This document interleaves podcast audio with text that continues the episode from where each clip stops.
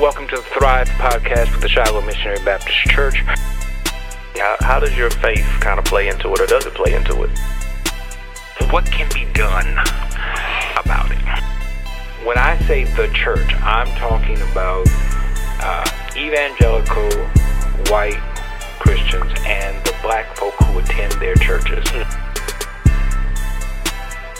Hello, welcome to the Thrive Podcast. Welcome to the first Thrive Podcast of 2020 and the beginning of our third year of our Thrive Podcast. We thank you for either viewing on YouTube or listening on iTunes or Spotify. And uh, we thank you for uh, being a continued listener and or viewer of the Thrive Podcast. We always invite you to let us know how we're doing. You can write me at Fred Jeff Smith at Cox.net. Fred Jeff Smith at cox.net let us know, up or down, good or bad, how we're doing and how we can make the Thrive Podcast better. I am delighted today to welcome one of Shiloh's bright, shining stars, uh, Ms. Shelley Moore White, as a guest for the Thrive Podcast uh, of the Shiloh Missionary Baptist Church. Shelley is a native of Baton Rouge. She was born and raised uh, here. She uh, is a member of Shiloh. She is a graduate of University uh, Laboratory School of Southeastern University and of the Southern University Law School. Shelley is a practicing attorney as well as uh, a uh, worker with her family in the funeral business, Miller and Daughter Funeral Home. Shelley, welcome to the Thrive Podcast. Thank you. I'm very happy to be here. Tell us what it's like to be a part of an entrepreneurial family. Uh, it is really a blessing. It has instilled in me this this great desire to not be tied down and to not be in a position um, at work where I'm not happy and not fulfilled and not doing what I want to be doing. Uh, my grandfather, this is he before the funeral home, there was Miller Fence Company, Right. And he he's just always had this entrepreneurial spirit, and he always instilled that in all of us. And as far as the funeral home is concerned, growing up, we always knew that once you kind of got out of college, you were the next thing you were supposed to do was to get your funeral director's license, so that whenever it comes time, you can take over or help or do whatever it needs whatever needs to be done. And so for us, it's it's been the funeral home is is everything. It was the funeral home predates me. It was started in 1980, and I was born in '89. Okay. And so all my summers were spent at the funeral home, but it also enabled my mom to be very involved. So mm-hmm. because because it's a family business, my mama was at all my parties at school, all my softball games, all my choir concerts, whatever me and my sister and I were doing, my mother was able to to really be there because my grandfather was like, "Go take care of those kids," and what, what my, my baby, go take care of my baby." Yeah. So with the with the give and take of the family, it I because.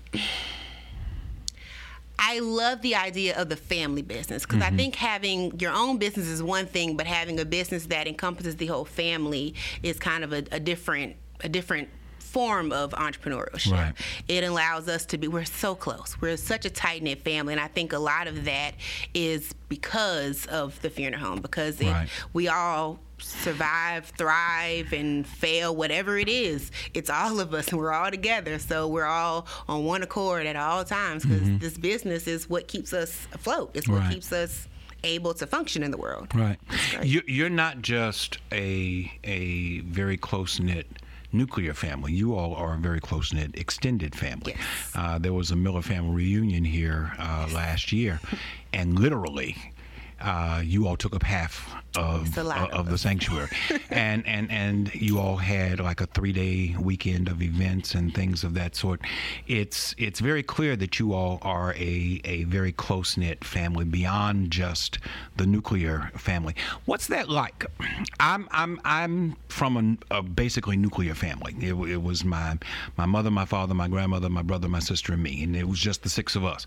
And uh, while we had other relatives, they weren't an integral part of, of, of our family. So, what's it like to be a part of of, of such a close knit extended family? It's it's a lot of fun, and it's also a little nerve wracking sometimes because Mm-hmm. my cousins and I joke about, well, you didn't hear it on the Miller Pipeline before we can tell each other things. Right. Our moms have told it to her sister, and now my, they told it to my grandmother, and everything's everywhere before we can talk about it amongst ourselves. Mm-hmm. Right. Uh, but it's this amazing support system. My, I have cousins in in California and New York and Florida. I have cousins all over the country. Right. Not to mention the amount. There's a lot of us that are still in the Baton Rouge area, Mm-hmm. and so there's there's just a huge support system. My cousins will share something that I write or share a, a podcast, and I have people listening in places that I would have not been able to reach Right. if not for my cousins being in these different areas. And it also provides us a lot of a lot of times people have this feeling that there might be like a black sheep or something like that. But with so many of us, there's not a black sheep. There's someone you can relate to. Sure. My family is full of AKAs, but I'm a Delta, and I have at least one cousin that's a Delta. Okay. So all y'all do all your pink and green stuff, whatever that is. But I have at least one cousin. Okay. And we're we're over here. We, we see each other. I understand. It yeah, it's it's great. I love being from a huge family. Well, that's good. Uh, did your family play a role in your decision uh, to become an attorney? Uh, because uh, you're you're you're an entrepreneur. You're in the family funeral home business. Uh, how did you make the decision that, in addition to that, you were going to practice law? Well, in the funeral home business, most funerals, not most, but a lot of funerals happen on Saturdays. Right. And that didn't work for me. I didn't like So this was a scheduling decision. well, it was it was a little bit of both. It was I didn't like the um the having to be at work every Saturday. That just bothered me. And it also I also wanted to have something that felt like it was my own because the funeral home, like I said, it predates me. My Mm-hmm. Right. my mom, my grandparents, they and my aunt, they put this together, put all their blood work into this and have built something from nothing. Right. And I like the idea of building something from nothing that is your own. Mm-hmm. And I know that at any point the Fear in a home is there. It's always there and I can work the Fear in a home whenever that is. And so with that understanding, I don't have to be there every day right now. Mm-hmm. And so I have the time and the freedom to kind of figure out what it is I want to do mm-hmm. in in the world. Mm-hmm. And as far as being an attorney, part of being from a family as big as ours is if you're kind of going to be heard, you better be a little loud. You better be able to make your points. You better be able to say what you need to say. Right. And so uh, I remember I was in eighth grade and we had um, it was a debate in, in my eighth grade social studies class, and we had to ask each other questions. And my teacher said, "Shelly, those questions you asked, I wouldn't have wanted to have to answer those questions. Have you ever thought about law?" And that was really the first time I I was like, "No, I never really." Thought about that. I mean, it's eighth grade. But prior to eighth grade, all my my job aspirations, oh, I'm going to be a superstar, I'm going to be a pop star, stuff like that. I never seriously thought about what I was going to do. With my life, and so that was the first time I really thought about it. And as time went on, I was like, I probably, I think I, I like this idea of doing this whole law thing. And then um, when I was in college, one of my friends got into some legal trouble okay. and I didn't like the feeling of helplessness. Mm-hmm. Like I didn't I didn't know what to do. I didn't understand the process. I didn't understand what there was that I could do to help. Mm-hmm. And that really that was probably the the driving force that propelled me to law school at that point. I thought about it a little bit before, but mm-hmm. I went to school as a psychology major and then I ended up being a communication major and I like to write and so I was like, well maybe I'll just go and try to do the newspaper thing. But when I was in college, everybody, the big um, in in my major, the big topic was how all the newspapers were dying, Right. and the magazines were dying, and Right. so I was like, well, I'm not sure how long this is going to be a sustainable thing, Mm-hmm. and so I was like, well, law school it is. So. Well, it's interesting that, that you say that. Uh, as you know, my sister is also an attorney. Mm-hmm. Uh, she started off in mass communication also. Uh, uh, she took a journalism law course, and that's what turned her around. And that's what made her uh, develop an interest in the law. And, and of course, that's the career that she pursued. In your career, what's your preference with regard to law? Is it contract law? Is it criminal law? Do you like being a litigator? Do you like working behind the scenes? What what what what is it that you prefer? Mostly in my practice, as it stands right now, I do a lot of family law and criminal law and some successions because the funeral home just makes that easy to do. Mm-hmm. But if if we're talking about just what kind of law I enjoy, Right. I enjoy constitutional law. I just politics is my thing. I love it. uh, probably more than my husband would like me to enjoy it. I, I love it. Um, and the the Constitution, just understanding how it works and how you can bend it, and I, I love constitutional law. Okay. It was my favorite class in law school. I run around talking about my favorite amendments, the First Amendment. Most people don't even have favorite amendments. Right. And I have a favorite. And Okay. I, I love constitutional law. So, uh, that's national politics, Yes. or and and in certain cases international politics. But you're also deeply involved in local politics, Yes. uh, uh, and certainly uh, in 2016, it came to my attention how deeply you were involved in local politics uh, surrounding the Alton Sterling shooting and the aftermath of that. Um, What's your sense as a young adult who's deeply involved in the political uh, machinations of this community? Where is Baton Rouge in 2020 as opposed to 2016? Has, has there been any improvement from your perspective? I don't want to say there hasn't been improvement because there has been. We're, there's a new police chief. Um, there, some things have happened, and the things that have happened have been been good things. But I don't think Baton Rouge. Baton Rouge isn't who Baton Rouge thinks it is. Mm-hmm. Well, depending on who you ask. Some Right. of us are very well aware of who Baton Rouge, of how Baton Rouge is, and who Baton Rouge is. But Baton Rouge. Baton Rouge has aspirations of being like this this Austin city, this great mecca of all these different cultures and, and ideas, and that is just not what Baton Rouge actually is. Mm-hmm. Baton Rouge is just as southern and sometimes racist as it's always been, and it comes out uh, like with the Alton Sterling murder and with this recent St. George thing that's going on. It's it's real clear that Baton Rouge is who it's always been. It's I love my city, and part of loving my city is wanting to fix it and make it be what Baton Rouge is great as it could be, but it's not. Yeah, I, I'm I'm always concerned when people become upset when you're critical about something, Yes. and sometimes the criticism is not designed to be negative, but it's designed to be helpful, uh, Right. to, to be constructive, to to point out things. Because uh, I'm I'm I'm what 30 years older than you are. Uh, I'm also concerned about this city, but I love Baton It's my choice to live here. Yes. No- nothing could have made me happier than to live here. I was born here, raised here, spent nine years in Egypt, otherwise known as New Orleans, uh, but but was able to come back to what I consider to be the promised land, and I don't plan on going anyplace else. That does not mean that I have uh, blinders on when it comes to the problems that exist within this community within your age group uh, and, and within your social circle, because I, I don't want to think that everybody in your age group thinks the same way. Right. Nobody's monolithic. But within your social circle, what's the the the prospectus about Baton Rouge and, and, and the future? One of the biggest and most prevailing, I think, narratives that I see about Baton Rouge and Louisiana as a whole is that there's not a whole lot of opportunity. Um, most, is we, we joke about it because if you ask people, and a lot of people in our age range, what you, what are you going to do? Oh, well, I'm moving to Atlanta, Houston, Dallas. Atlanta, Houston, Dallas. Right. Everybody's moving to Atlanta, Houston, or Dallas. Right. And when you ask them why, sometimes it's the the um, a lot of times it's the opportunity, it's the job prospects, and just kind of the um, the quality of life. There. I mean, if you go to a larger city, even if you just go to New Orleans, if you go to a larger city, there's more to do. There's more people. There's and you can find different social groups and different things that sometimes doesn't always feel that you can find in Baton Rouge. Baton Rouge is real it's they have the college aspect of Baton Rouge, and then between the college aspect and then kind of just being of Baton Rouge, there's not much in between. If I mean, because I've I. I'm, I've never been the type of person to truly like go to nightclubs. And so if you're not going to nightclubs and you're not going to the arcade, there's not much to do.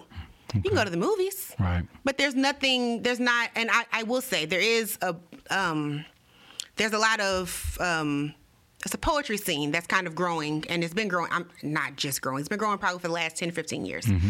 Um, and that that is something different, and that is something that is unique to Baton Rouge, and they're great. we But it's kind of an underground thing. Right. It's not what you- it's, you're not going to see it in the newspaper. Right. It's not, and if you don't know the people that are kind of doing these events and, and heading these events, you'll never hear about them until they're over. Right. And it's just, I, I don't know. I don't know what we need to do.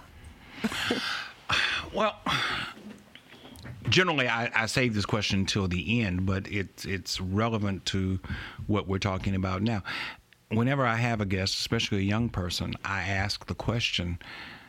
Do you plan to remain here? Yes. As you think about where you want to live, you and your husband are married, you're going to start a family one day, I assume.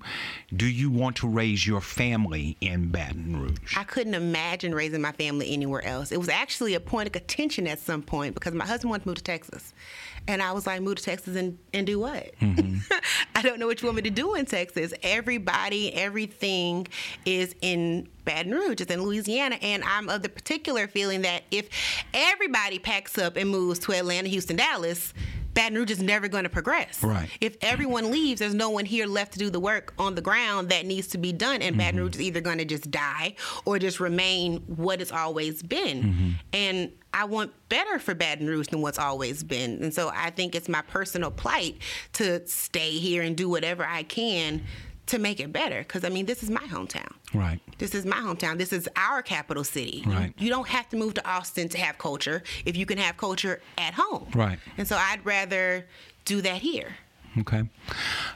I like that answer because uh, more often than not, people are saying, well, I'm here for the moment, but uh, they always leave open the possibility of moving someplace else. So I'm, I'm, I'm gratified by that answer. Your sister is in elementary education. the first year. Uh, and uh, you're in law. What does that say about the funeral home business and, and the future generation of the funeral home business? Because it is Miller and Daughter, and for those who don't know, your mom is the daughter in Miller and Daughter. Yes, she is. My grandfather's Miller, my mom was the daughter. And actually, a lot of people think it's Miller and daughters because my aunt is, is Right. They, they do it together. Uh, but I would never, ever let anything happen to Miller and daughter. Whether I have to shutter the law business and go back to the funeral home full time. Uh, currently, my husband's working at the funeral home full time and kind of learning the business and figuring everything out. So I don't know if that's something he's going to want to do long term or not. But at the end of the day, it's going to be three, at least three or four licenses in this generation, and somebody's going to do something with it. Because my grandfather, he's still alive and well, but he will not be haunting me for closing Miller and daughter. I understand. I understand. Uh, with regard to uh, changes that are taking place in the funeral home business, uh, I saw where Rabenhorst sold recently, and uh, uh, other funeral homes have transitioned, and they're being bought out by larger Right. conglomerates and, and, and things of that sort. What does that say about the state of the funeral home business? And I, I bring that up not because I'm I'm being morbid about funeral home business, but funeral home business is one of the few things that black folks still have mm-hmm. that belongs to them. And it's sustainable. You, you, you've got the black church, and you've got the black funeral home, and there's not a whole lot else that you have. And so I'm asking from the standpoint of you as a business person who has a family stake in this. Seeing these funeral homes transition into uh, small franchises of much larger conglomerates, what does that say to you about the future of the funeral home business? Just emotionally it hurts my feelings. I, I don't i like the like I, I i have a very i love the idea of just the small family business. And i think it it enables you to have like a closer relationship with your with the, the, the families that we service. Mm-hmm. And so the idea of it being just because I always feel like something gets lost. Something gets lost in translations from these big conglomerates down to the the person, the families that we service. I just, I'm not. hmm, I don't like it. It's not my favorite thing. I don't foresee at this point it ever happening to Miller and Daughter. Okay. Uh, I I want that to remain as family based and family run as it can remain going forward. Uh, for a lot of people, though, I think it becomes the the um, the cost. It, it's not cheap to to operate a, a funeral home, um, and the larger companies, of course, have the money to to do it. Um, and a- it's a, it's a lot of stress because I mean, if if you have a lack of business and a lack of of uh, people, families that you service, then you're not bringing in enough money to sustain the Right. funeral home. So I understand that. So for some people, it is a necessary decision, but at this point for us, it's, it's not necessary. We're not even thinking about it. It's we're good. So we're gonna, as long as we're fine, we're gonna keep going where yeah, we've been going. that's you all, and, Right. and I know that you all are doing well. But I, I guess I was asking a more global question about the future of the funeral home business. I have a cousin who who resides in California, Mm-hmm. and he was telling me that. Everything out there is going towards cremation as opposed to burial, and that's a, a, a, a gigantic shift in Mm-hmm. in how the funeral home business is done. Do you all see those kinds of shifts moving this way? I mean, California is a long way away, but We've actually been doing more cremations recently than we've ever done before, but more than it being like this cultural shift of idea, it's more a cost thing. It's cheaper to cremate somebody than it is to have the whole burial and service and everything. Like, I mean, you still have cremation service, but it's cheaper to cremate someone than it is to bury someone. Uh, so we've seen a lot of uptick in cremations as we've seen kind of a downturn in people having life insurance. And so with less life insurance, there's less money, and so cremation is the cheaper way to go. Um, but generally, for the most part, black people don't like to have anything to do with fire. and, and, and I know that that's been Yeah, the, and it- the, the, the still- tradition. That's the heritage. It still is for the most part. It's the mm-hmm. not many people come in seeking cremation. A lot of people will end up in cremation, and that wasn't what they came in thinking that they were going to do. But Right. when they start looking at prices and weighing the options, that just becomes the best option. Mm-hmm. But yeah, it, we still cremations are still few and far between. They're not down here in, in Louisiana. Right. We do them, but they're not. They don't happen very often. Still, um, it's still more burials than anything else. But we have seen more of them recently in recent years than um, than we used to. you were raised in the church. You were raised in in this church. Uh, as I talk to people of your generation, many of them sitting where you're sitting now, a lot of them will say, "Well." I'm not really a churchgoer. Uh, started off in the church. Uh, uh, still go to church every now and then to make my mama happy. Things of that sort. Uh, what's your what, What's your belief about the church, particularly the black church, because you were raised in, in a black church experience? I love the black church. I really do. And uh, my relationship with it is probably a little more complicated now than my, my family would like it to be. Um, and I don't know. And I don't think it's necessarily a specific church problem. It's a people thing. When you put a lot of different people with different kind of mindsets and personalities in one place and expect mm-hmm. them to just work together for a common goal, no mm-hmm. matter where you are, that's going to create some some complications and some friction. Mm-hmm. But the black church I think the black church's place in in our community has kind of shifted, and I don't know. I don't. Well, I know a lot of the older generation is not comfortable with that shift, and I don't know all the time that I'm comfortable with the shift, but I still see that it is happening because the black church of the the '60s that was kind of this this like shining place on a hill and this this congregation this meeting place this this this like mecca. It's it doesn't seem to be that anymore. And i'm not totally sure. I know a lot of it has to do with the with social changes. Um, i know a lot of people don't feel comfortable with the the church's doctrine as far as homosexuality and all these other things. And so i know for some people that is the problem. Um, some people talk about the hypocrites but you can find hypocrites wherever you go as well. Right.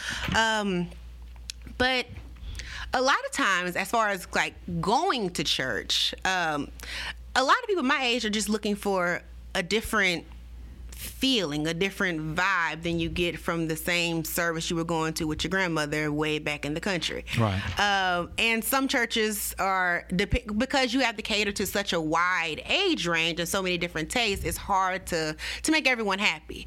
Um, and so I, I do understand why a lot of people in my generation are kind of going a little less. And I know a lot of my friends might not go to church maybe a few times a year, but they're reading their Bibles and they're praying and they're doing all the things that we're supposed to do. Right. But they don't oftentimes go to the actual church mm-hmm. and they cite many different reasons oh well you know i didn't like that this one situation happened or whatever the case may be mm-hmm. but but yeah it the, the, the position of the church has definitely shifted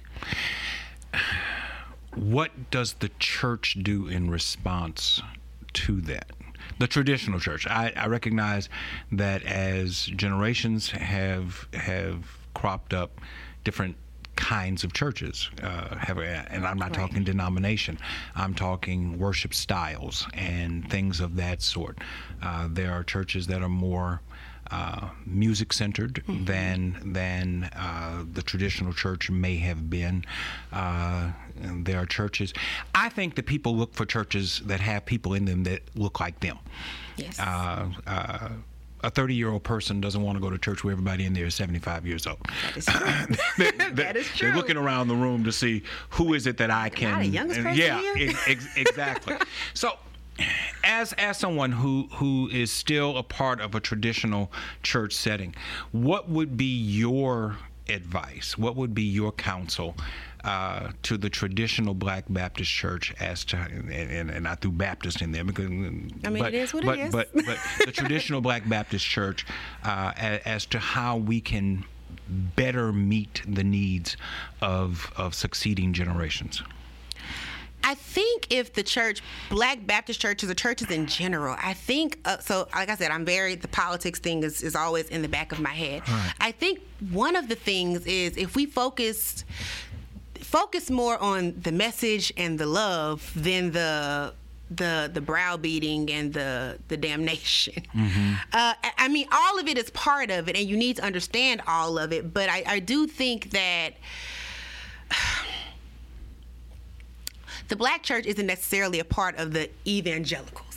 But the evangelicals make it very easy to understand why some people look at the church like, "Wait, what's going on?" Mm-hmm. Because they get so bogged down in these these single issues. Mm-hmm. They're so against abortion. They're so against the uh, homosexuality. They're so against these things, and they and the way that they react to them mm-hmm. is with hate and vitriol. And then they turn around and say, "But God is love. Jesus is love." And it doesn't it doesn't connect. There's no there's no intersection between what you're saying over on this side Right. and what you're doing on this side. And I think that kind of hypocrisy turns off a lot of people. Mm-hmm. So I think if we could focus more on on the love and on the because I mean, every my mom always says every tub has to sit on its own bottom. Right. So I mean, if if the if people understand that, okay, well, this is what it says, and if you're doing something outside of this, that's not good. I don't know that it needs to be harped on. Mm-hmm. It, you said it, we got it. And now let's focus on the love. Let's focus on the nurturing. Let's focus on the the helping people. There's so much more to the message than the what you can't do. Right. And I think a lot of times we get bogged down in the, the like the doctrine and the strict rule of, of everything Right. when there's the, I mean the world is such a big place. There's so much more going on. There's a lot that needs to be done that you get lost if you're just focused on these these single issues. I see it as a difference in perspectives. Uh, the more Old Testament perspective is prohibitive. Right. Don't do this, don't do that, don't do the other.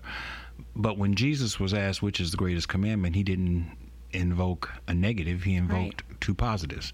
Love the Lord your God and love your neighbor as yourself. And and so I have always taken that to mean that the church is at its best not when we're trying to restrict, but when we're trying to serve. Right. And uh, uh, I think that we get bogged down in trying to point out the faults in in people instead of trying to uplift people and Right. and bring them into places of service.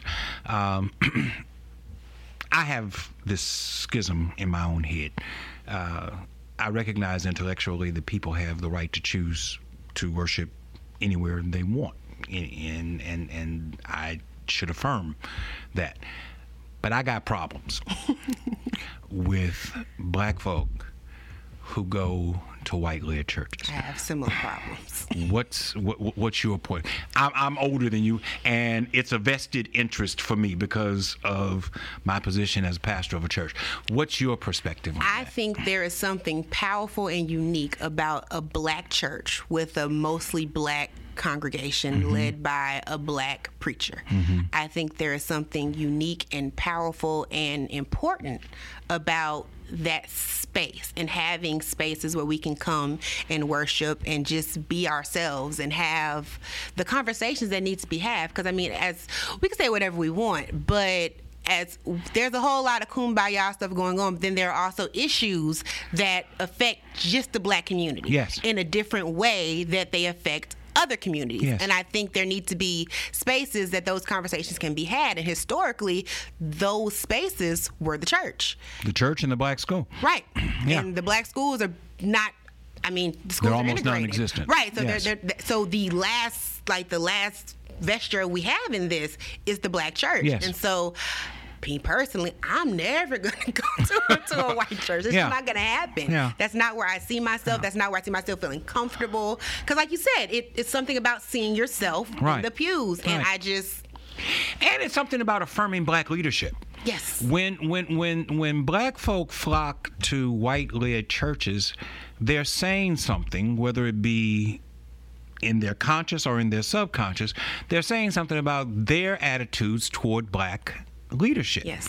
That they don't accept it, that that it's not uh, something that they feel that they can be a part of, and I'm troubled by that uh, because if if if if we reject black leadership, what are we saying about ourselves?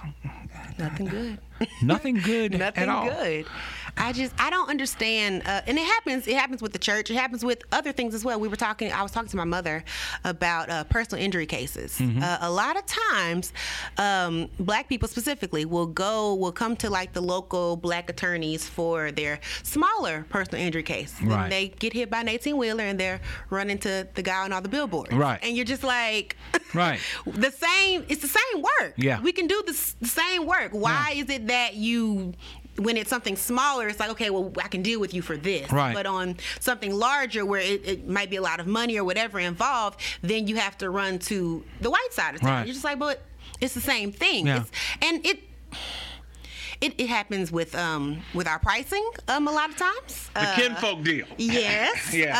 Uh, and just the, the same the same services that some of my white classmates can charge X amount of dollars for, Mm-hmm. I will ask some of my black classmates and even myself, and we look at it and we can't charge the same thing Yeah. because our clientele is not going to pay us the same thing.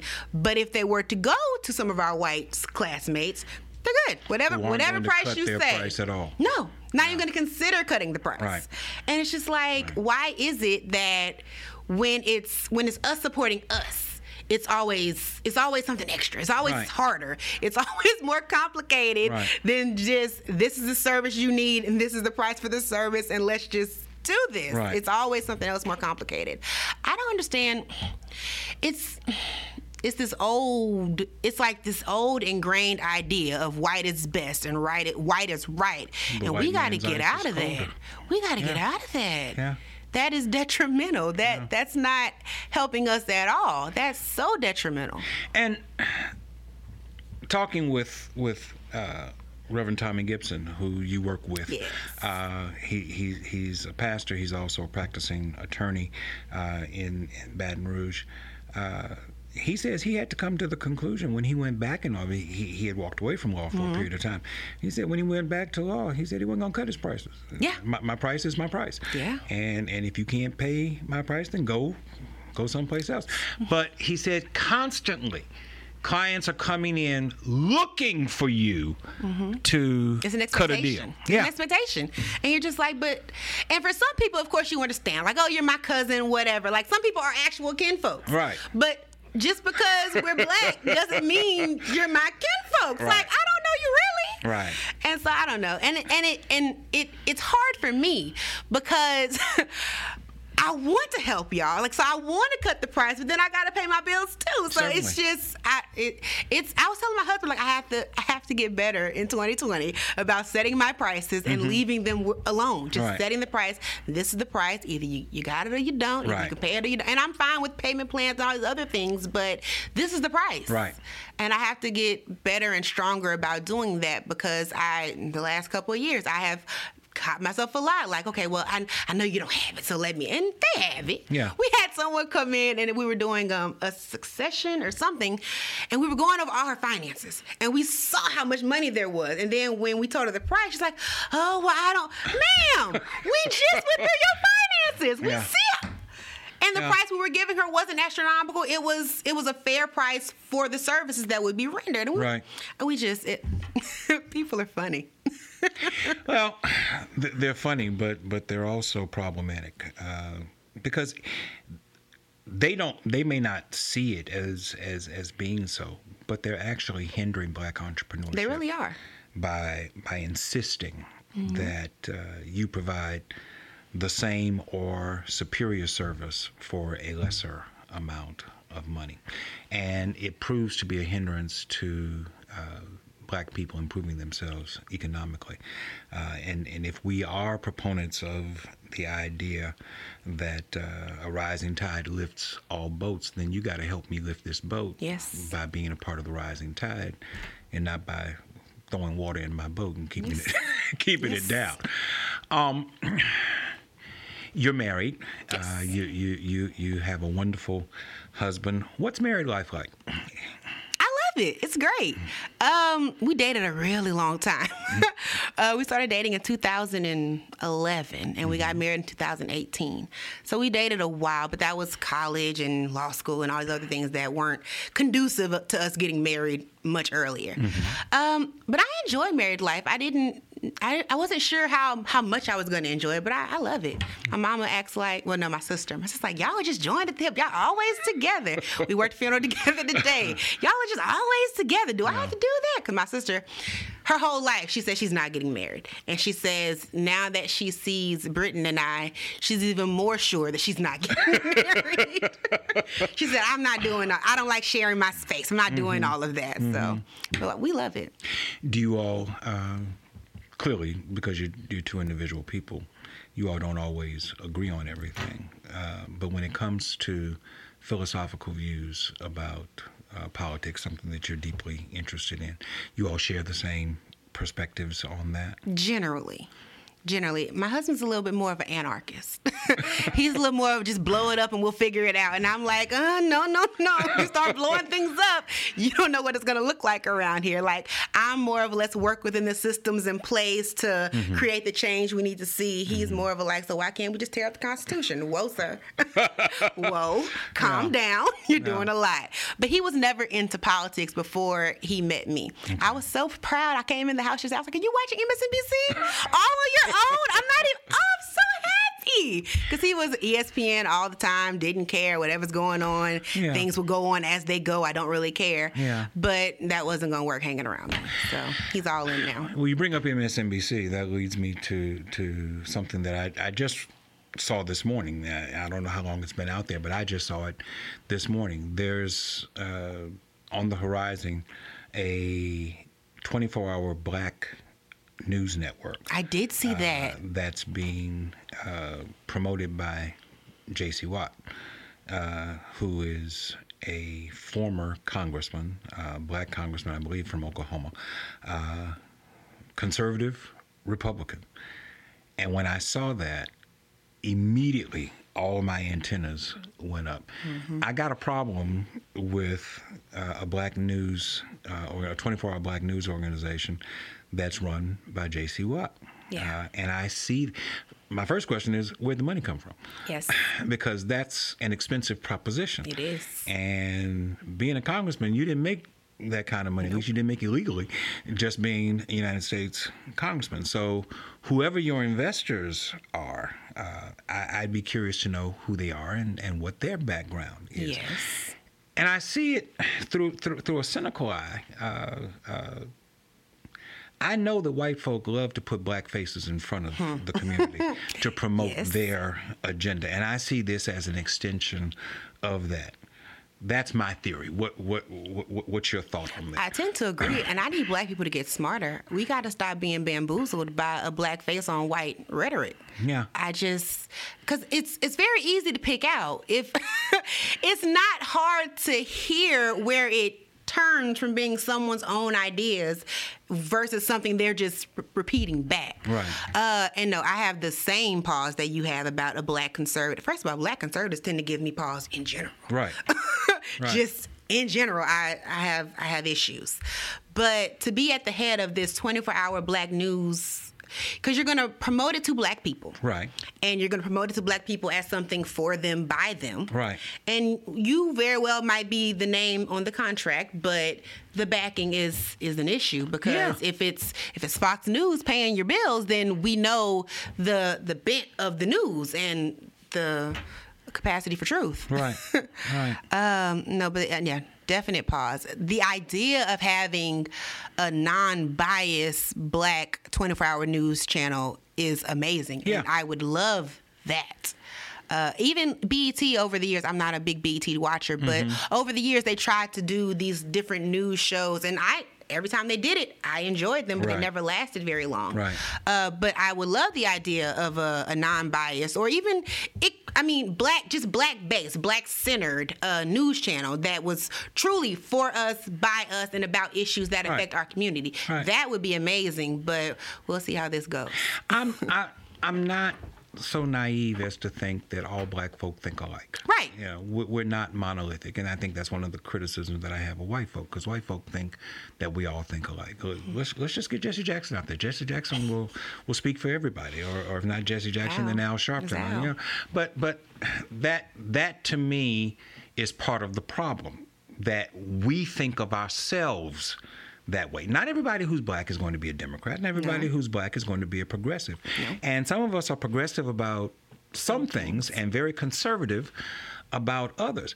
I too would welcome a a 24-hour black news program that painted the full spectrum of what it means to be black in Yes. America. But certainly if you're going to do that, part of what you have to do is highlight the racism and the discrimination that is not history. It is today. It is Yes. contemporary. It is right now. You know, we we, we all flock to the movies. Uh, we, we're going to go see the movie about this this gentleman who Oh, was put on death row. Yes. Just Mercy. We're, we're, we're going to all go see that. We're going to come out of the theater, and some of us are going to be in tears, and some of us are going to be shaking our fists, and we're going to be angry, and we're going to say, "Isn't that shame? Isn't that a shame that that happened then?" Happens but it's happening right now. Yes. And we tend to have more of a backward view towards uh, these episodes of discrimination rather than a, a present and a forward view towards that. How do we change that? Well, I Because your Mm-hmm. generation is, is the one that's coming onto the scene now. Uh, I, you know, my generation, we old, we, we moving off. Your generation is coming on. How do we get you guys to stop thinking about things as as it being in the past? But it's it's right now. personally, and me, Brittany and I both, I've taken hiatus from going to see those movies.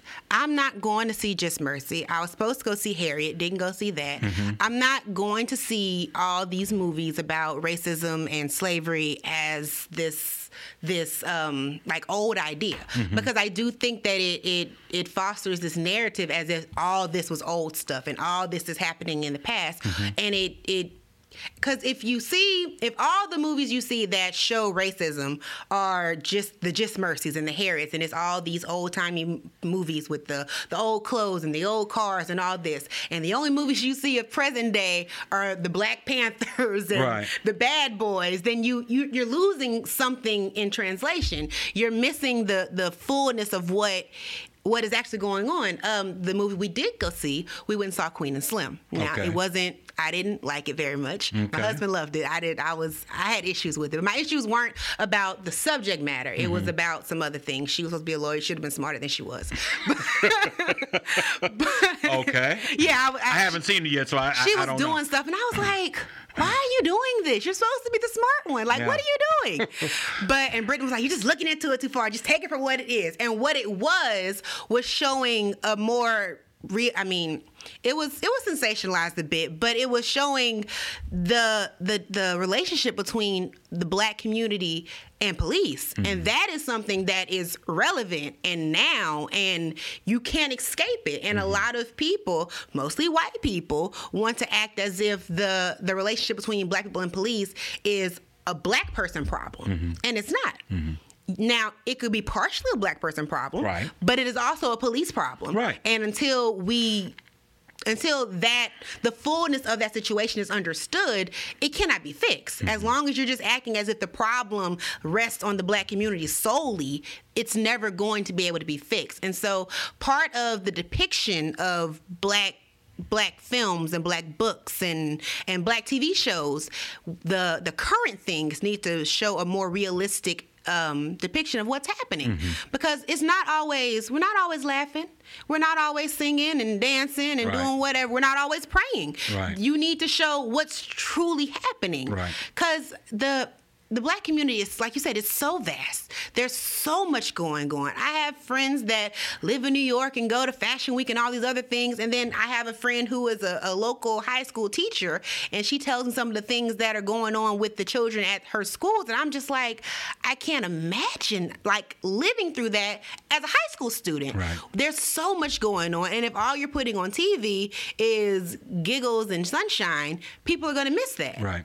And Right. and you, that's how you start feeling isolated because you think that it's just happening to you Yeah. and you don't feel seen and you don't feel heard and that's how things devolve into so much more dire straits Yeah. i just the problems are so big and they're so hard to tackle but there are things we can do Mm-hmm. so i'm not going to see any more of those movies i'm not going to any more slave movies I'm, So, I- so, so, how do you respond to the argument?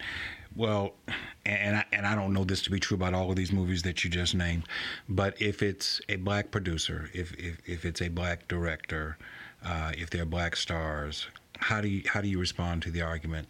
Uh, if you don't go to these movies, if you don't support these movies, then then uh, you're making it less and less likely that these people will have work. It just depends on the movie. I'm, I'm not going to see 12 Years a Slave. I'm never going to see that. I, I love uh, Ava, du, uh, Ava DuVernay, and I wouldn't watch When They See Us because I see black people get beat up and killed and everything else on the news. So I don't want to watch that in my pleasure, my leisure time. I'm not mm-hmm. watching that. Mm-hmm. I don't even watch the, when the when someone is murdered by the police. I don't watch those videos anymore mm-hmm. because I can't keep feeding that stuff into my spirit because it was taking a toll. I can't keep doing that. And so if we're going to talk about what's going on currently and that I mean if that's what we're going to do, let's talk about it with solutions. Let's talk about it with what can be done and not just people people were calling um, Queen and Slim and the, uh, when they see it, people were calling it torture porn. And I'm just I, we don't need to be tortured anymore. Right. We we've done the torture. Right. We've done the torture. Let's show other aspects of black life. Mm-hmm. Uh, but I've been known to buy a movie, buy a ticket to a movie, and not go see it. I've been known to okay, so I I enjoy this director, I enjoy these actresses, I enjoy this actor, but I don't want to go see it. So you've bought a ticket to support the person, but you don't want to actually see that. That I've never heard anybody say that before. That that's an interesting. Because I mean, the support is important, and Mm-hmm. uh, a lot of the in Hollywood they were making, they've been making the case over a course of years that well, if you make movies with black actors and black actors, people won't go see it. Right. Well, that's not really the case. Right. We just want you to make different things. Right. We want you to make things that are more relevant and more Right. that are more conducive, or more indicative of what black life is in America. Mm-hmm. So yeah, I I've been known to, to buy a ticket and just not go. I don't I don't want to see this. Okay. But I don't want to not support because I don't want you to have that argument. kind of like that idea. So yeah, the Really. black dollars are still going. Yeah. I'm just not going. Got you. I'm just not going to see it. Got you. You're doing this podcast for us, and I'm grateful for that. You have your own podcast. Talk Yes. to talk to us about uh, May We Approach. Yes, so it's the May We Approach podcast. It's myself and three of my law school classmates, Maya, Avery, and Paris. Uh, we all met in law school. We didn't know each other before law school, none of us. Um, we all are from very different walks of life, very different um, places. Maya's a, a army brat. She's been lived all over Arizona, Memphis, like all over.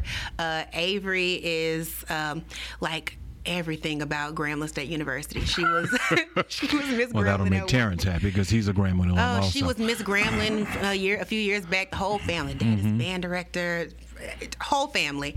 Uh, and Paris, Paris is the mother of two, and all these things. So we're all very different, but we're all. Um, politically aware. Mm-hmm. Uh, at this point, we're all practicing lawyers. Uh, and we kind of saw a need, um, specifically in the black community. Uh, a lot of people, like my husband, just don't find politics interesting. Mm-hmm. And they don't find it where people are just kind of breaking it down where they can understand it. Mm-hmm. And so a lot of um, what we talk about, there's we do two major segments. We do like courtroom topics, and that's when we talk about kind of the law and the politics and what's kind of going on in, in America. And then we do kitchen table topics, and that's when we talk about everything else. Okay. And so it's kind of this this fusion and this meeting of kind of politics and just kind of black culture. And it's told from the perspective of four millennial professional black women, um, 29 to 32, and Okay. and we're all here. We're every week. and every you're. Give me a typical topic that that will be a kitchen table topic. Uh, we recorded last night, and what did we talk about?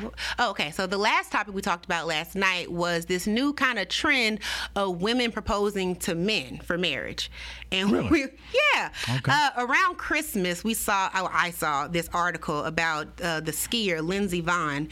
She, well, the article was actually incorrect, but what I saw was that she proposed to her now fiance. I can't remember his name. He's a hockey player, which I can't remember his name. Right.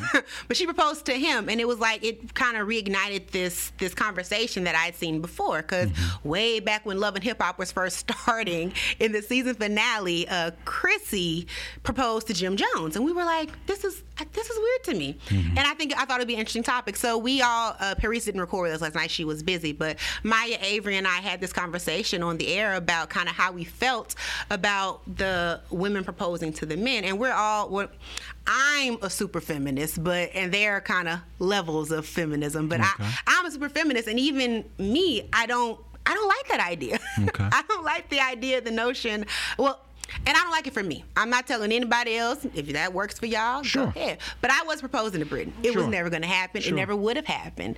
And so that's kind of what we. It's it's. We'll talk about pop culture topics and just kind of what's going on. Nick Cannon and Eminem were having a rap beef a couple weeks ago. We talked about that. Uh, but a lot of times it's just kind of You know, you just lost me, right? I know who Nick Cannon is. I know who Eminem i- is. Way back I didn't know that they had a beef. Well, that's because it's old and it should have been over with. But like in 2009, it started and it randomly got reignited a couple months ago. And we was like, what is going on? But we were lost with you. Don't worry about it. Everything's fine. But yeah, it's just kind of pop culture and just kind of what's going on. Um, we talked about um, there was um um, a, a girl. She was at one of the elementary schools in West Baton Rouge. I can't remember what school it was. And there was an issue with how she was wearing her hair. A little black girl, how she's wearing her hair to school. I think she had like braids with beads on the end, and it was this whole big hoopla about this child's hair. And so we talk about that and what it is to kind of be black in these spaces, and then this time period in Right. America, and like on a greater scale, but specifically. In Louisiana, because Right. Louisiana and the, the American South is uh, animal all its own. Well, I know that your uh, uh, y- y- your interest lies in the Constitution. My politics is far more local. I'm I'm, I'm far more. You and my brother would, would get along famously. Uh, he loves national and international politics and can write dissertations on it. And I'll read two paragraphs and tell him, "Oh man, I really enjoyed that." art." That was great. I- That was I- I- great. yeah. Eric, if you're listening, no, I didn't read the whole thing, but but uh, uh, I I'm far more interested in what's going on here. Yes. I'm interested in the upcoming mayor's race. I'm interested in what's going on with the Metro Council. I'm interested in Baton Rouge Foundation. I'm interested in BRAF and BRAC saying that we can find $50 million to dredge a lake. Oh, yes, But we can't find any money to deal with panhandlers and Yeah. homeless people. Yeah. Those are the kinds of things that concern that me. fifty million dollars upset me personally. I was very upset about that. Britton heard me rant about that for a few days. Yeah. I was very where we had fifty million dollars to 50 million. for algae in a lake. Right. for algae in a lake that no one uses. Right. The lake no no one swims in I had no lake. idea before I read the article that the lake is only three and a half feet deep. I had no idea No. that it. It seems deep. I can walk places. in it. Yes. It's three and a half feet deep. So why why did you build a lake that's only three and a half feet deep in the first place? And you're going to spend fifty million dollars. and chalk it up to well, it's going to bring more more things, more events to LSU. Because that's everyone's great concern in Baton Rouge. Their only well, concern well, in Baton Rouge. It, it, it is the you know Bobby Jindal killed himself by attacking LSU. Yeah. Uh, that that that's the, the that, that's the great uh, Wizard of Oz. You, you, the only one they're concerned you, about. you don't mess with No, LSU. you don't. And I know how you feel about Alabama football, so I'm gonna leave that alone.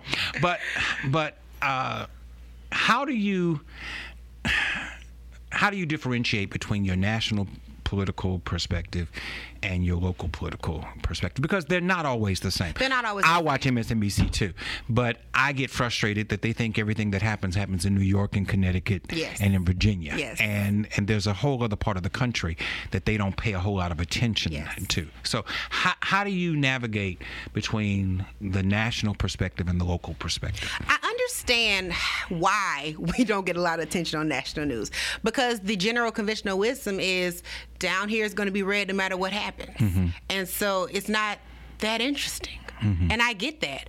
Um, that's why a lot of people feel like their votes don't matter. But that is my the hill I am willing to die on. Mm-hmm. That voting and voting in local elections is what is what actually creates change for people. And I people don't understand that, and it baffles me every election time that they don't understand that. Mm-hmm. But going to vote for president every four years isn't going to do you much good if you're not voting at the other elections. Right. We almost, well, not we, but they almost elected Eddie Rispone Yes. to be the governor of Louisiana. Yes. This man with no experience Yes. with no plans and not and a particularly problematic relationship with the president. Yes. I- and and wa- was happy to do so. And 30 years ago, we almost elected David Duke governor of the state of Louisiana. Yes. He lost. He did But he got 700,000 votes. 700,000 plus votes. So, between David Duke and Eddie Rispone, that's a good question to ask you. There's like a 30 year gap between these two candidates. What does that say about our state? We're not- That that that David Duke got so many votes, and Eddie Rispone came within a whisper of becoming governor of the state of Louisiana. And the only thing that he ran on was that I agree with Donald Trump. Didn't have a plan, didn't have a platform, didn't have cared. anything. And didn't and, and and and all he said was, "I agree with Donald Trump," and he came within forty thousand votes of winning. What does that say about about us? We're going nowhere fast. Everybody wants Louisiana to skyrocket and be at the top of all these different lists. We're at the top of all the bad lists and the bottom of all the good lists. Right. And everyone acts as if no one understands how we got here. Well, y'all almost elected David Duke. Then you did elect Bobby Jindal. Right. And elected him again. Right. you elected Right. Bobby Jindal twice. And of course, now if you ask anyone, well, no, I didn't vote for Bobby Jindal. Well, somebody did. Right. Because the second time, he didn't even go to a runoff. That's right. he just won. That's right. So someone voted for him, and I didn't. Yeah. I know I didn't, and I wouldn't, and I wouldn't vote for Eddie Rispone. But the fact that white people need to wake up. To be perfectly honest, that is the problem. The the Southern strategy way back when convinced all these white people that as long as they were doing better than some black people, they were okay. Right. And the Republican Party was going to help them continue to be better than at least some of these black people. So just keep voting Republican. Right. We're gonna we're gonna take all your food stamps because if we're being honest, and more white people on food stamps than black people. Yes, they are. They're gonna take all your food stamps. They're gonna take your health care. They're gonna do all these things that that affect you negatively. Right. But as long as Donald Trump's up there saying racist things and Eddie Rispone is agreeing with him, you're good with that. Yes. And I don't understand what it's going to take for white people to stop voting against their interest and what it's going to take for black people to show up. Oh polls at all. Lord, Amen. Thank you, Jesus, Hallelujah. Because I've been saying that for you are voting against your own best interest. I just I don't get it. White people need to stop voting against their own interests, and black people need to vote. And if we all do these things, we might actually be at the top of some of the good lists. Right. I just I don't. The problems are complicated, but the like moving towards solutions Mm-hmm. isn't. And I don't know why people make things harder than they need to be. Mm-hmm. Because it's not that it's not that bad. It's not that hard. Vote for people that know what they're doing. Vote for people with plans. Vote for people with experience. Right. It's it's not rocket science. Right. I don't know what we were talking about this last night on the podcast. I don't know where this this anti-intellectualism came from, Mm-hmm. where being mad and and not liking people with with knowledge and experts on situations. How did it become that experts don't know anything, but I'm gonna trust my gut and just do Right. what I need? Right. How do you know what to do? Right. You've been bankrupt seven times, sir. You don't know what to do. I just it, it doesn't make any sense. But it's interesting you bring up the term anti intellectualism because I think that that same kind of thought process permeates all different aspects of black life, including the black church. Uh, uh, you know, w- one of the things that turns off, getting back to people of, of a certain generation, one thing that turns off people of a certain generation is is this idea of uh, a theology that is intellectual as opposed to just conversational. You know, let's just talk about getting over.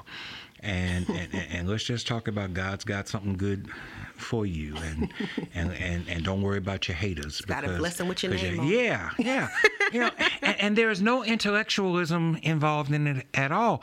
And uh, you know, one of the things that that that we have tried to espouse is the need for uh, clergy to go to school. Uh, They don't like you, that. you, you're a lawyer. You went to law school.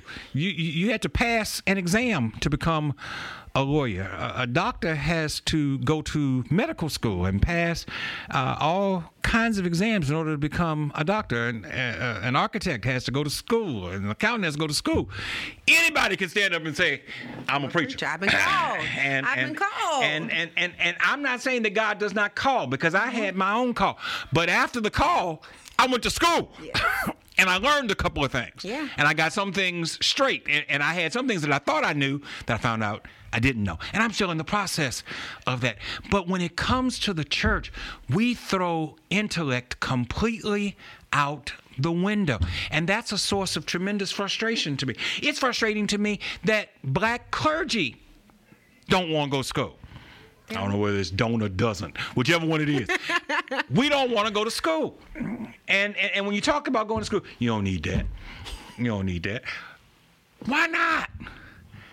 How is it that it's okay for the person in the pew to have a higher educational quotient than you do?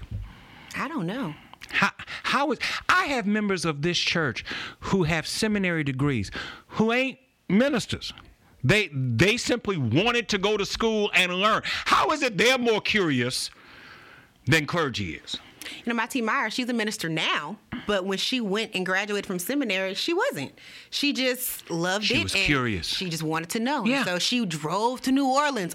Like, I remember this. I was younger, but she drove to New Orleans all the time and spending the night and doing all this stuff. We were like, what are you doing? Yeah. But she just wanted to know. Yeah. She just had this curiosity. She wanted to understand. She wanted to know what was what. And so she she did that. And now she's a minister, so it all worked out. Right. and she's being able to use the, what she learned and what she studied. But I don't understand this this want for for lack of knowledge. It's it's even the same thing in the schools that the the smart kids get teased. I don't I don't understand why being being I don't want to say dumb, but being less informed Yeah. is is is what is aspired to. I just I don't I don't get it. I don't. Well, we share that. I don't get it. I don't. I just don't get it. Cause I like knowing what I'm talking about. I, I enjoy knowing what I'm talking Yeah. about. So I just I couldn't. I can't fathom wanting to not know so I can talk about things. Yeah. Which is just what social media is. Well, yeah. I find social media to be an interesting tool. I, I like it. I use it. My wife says I use it way too much, but it's it's a way that I can stay on top of things. Yeah. Uh, and stay informed about what other people are thinking. Uh, I used to do that with talk radio. Got tired of listening to Rush Limbaugh say the same. I understand. all- I all understand. Yeah. But uh, uh, one of the things that brought you uh, to my attention uh, when I first came here uh, as pastor of the church was your ability to write. Uh, you, you you wrote poetry. You you spoke it, and you spoke it from a place of conviction in your own heart. Uh, before we started taping, I asked, "Are you still writing?" And you said, "Not as much as you would like to." Right. What what what is it that you get from writing that uh, that that you don't get from anything else?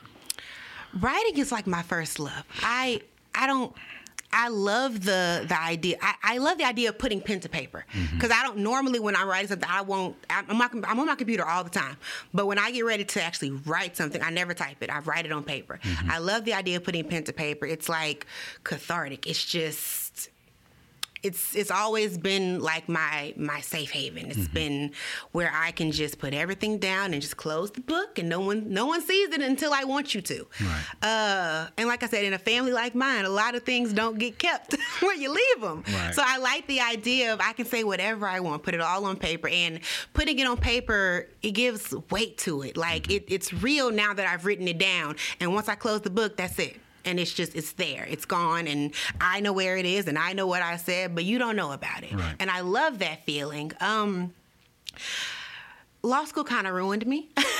Uh, i used to read and write a whole lot more but then when i had to do it it just I, even now I, I find it i'm constantly buying books. My husband's like when are you going to read them all? Look at some point i'm going to get back into it and it's going to be fine. They're all going to be here waiting for me. Right. but law school made me not want to read anything because i was just so tired of looking at words. Sure. and it was kind of the same thing with the writing because before, prior to law school, I was a whole lot more um, active with my writing. And then law school, you're writing 20 page papers for no good reason, you just, I don't want to write anything else today. but uh, a lot of times, what happens is something. Something jolting would happen because mm-hmm. when Alton Sterling happened, I was actually when Alton Sterling was murdered, I was studying for the bar exam. Mm-hmm. I was taking a hiatus from social media because that's what you're supposed to do when you're studying for the bar exam because you don't really have time to waste. And I actually didn't even know about it for a couple of days because I wasn't on social media. One of my classmates who was supposed to be studying as well and clearly was not texted me and was like, "Did you hear about this?" And I was like, "What is going on?" Right. And from that day, I was done with my hiatus and I was back on the internet. And that is when I wrote, um, um, which one was that? When your hometown becomes a hashtag. Um, that one. That one and the.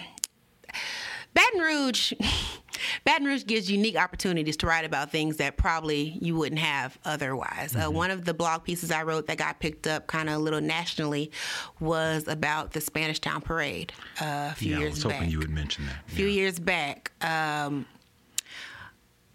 some white people aren't very nice, and I don't think they even understand the the kind of trauma that exists in the black community and how things they do affect us. Um, the Spanish Town Parade, I know you know, but everybody else doesn't know. The Spanish Town Parade is a local Baton Rouge parade that um, is known for kind of pushing the envelope and being a lot of satire things, and they poke fun at things whether or not they should. But I don't remember what year that was. I guess that might have been 2016. 2016 was a crazy year, a crazy year in Baton Rouge in general, but a crazy year in Baton Rouge. But um, that particular year, they were poking fun at a lot of the um, black people that had been killed by police. Um, I remember the um, one particular float they had, uh, they were referring to Freddie Gray, who was killed in Baltimore in the back of the police van. And it was like a Freddie Gray goose. And it was just, it was his face on like a, he, what happened was they broke his back in the back of this police car. And they had like, it was the, it was his face on the body of a goose and it had mm-hmm. like a broken neck. And I'm just like, what is going on? And from that, just, so I, I think that was Britton's first Spanish Town Parade because I think he had just gotten to Baton Rouge not too long ago. And we went, and I was like, I haven't been to one since. Right. And when I went home, I just I needed to to get out. Everything that I had internalized Mm-hmm. being a part of that parade. And it all just kind of just came out on paper. And then it was out there and the, the advocate was calling. And I was just, I never, Yeah, it was beautiful. and it never dawned on me that it was going to be that big of a deal. I was just You were moved. yeah, I was just I was just trying to to feel better. Right. And I didn't feel better, but to to not have all those feelings inside. I wanted to to get them out, just to to release. Right. And so I wasn't expecting all the the attention that it got. It mm-hmm. surprised me. Well, surprised me because It it, got ended up getting piece. picked up in Los Angeles. It surprised the heck out of me. yeah, yeah, yeah. Well, as we wrap this up, tell me what's in the future for Shelley Moore White. Um, Beyond law, beyond Miller and daughter, uh, beyond being Mrs. Britton White, what's in the future for Shelley Moore White? Well, my mother would like me to tell you that I'm trying to get pregnant, although I'm not right now. she she got him from the church and praying for triplets. And she's telling anybody who listens that she's praying for triplets. So that's what I mean, and it's on the horizon, but not as soon as my sister or my mother would like. But that that's coming. Um but more of the same. Uh, I'm still gonna be here, talking a lot, being loud, saying whatever I feel like saying, and consequences, whatever. I, I'm, I'm still gonna be me. Um, I, my family talks a lot, and so saying what I want to say has never been a problem. Uh, and people can take it how they how they want. You were not at the table and they were telling you, Shelly, hush. You- Yeah, you- you- yeah. you- My mama has a big mouth, and she gave it to me. Okay. And and she knows. She tells me like, "You just like me, but you worse than me." and I don't know if I agree with her because I wasn't here in her heyday, so I don't know if I'm worse than her. But I, I definitely see where I, I get a lot of me from between my mama and my grandfather. So a whole lot of talking. uh, and but it's gonna be more of the same. I'm still I'm I'm gonna do whatever I can to to move Baton Rouge forward, to move Louisiana forward. I don't want my hometown and my home state to be the butt of jokes. I don't want us to be a place where everyone feels they need to leave. I don't want any of that. And I also don't want it to be a place that I wouldn't feel comfortable raising my mama's triplets. I want it to be a place I intend to be here, but I want it to be a place that I feel comfortable and safe and happy to be here and raise my children. So I intend to do whatever I can, whatever I need to do to to move that that agenda forward. Um, I hopefully will start writing a little more, reading a little more, because I feel like that is the writing. The writing is my my shelter, and the reading helps inform my writing. So all that needs to happen in in at one place. Um, the podcast will go on. Do you see public service as something that you would like? Everybody wants me to see it. I don't. I don't know. Uh, and part of my my hesitation is I know that I am very particularly concerned with advancing the black community. And part of public service is being particularly concerned with advancing everybody. And I understand that you can advance everybody while advancing the black community, but being in South Louisiana, they're not going to like a lot of what I have to say. Sure. And um, the the act of actually getting elected to the public service is is a, a concern. Yeah. Yeah, so I, I'm not sure. Uh, part of me wants to run for something. I'm not even sure what it would be. Part of me wants to run for something, and part of me wants to be on the outside talking a lot of noise and exciting change from the people that are elected. So I haven't decided which way I'm gonna I'm gonna fall just yet. But people are constantly, what you gonna run for? I don't know.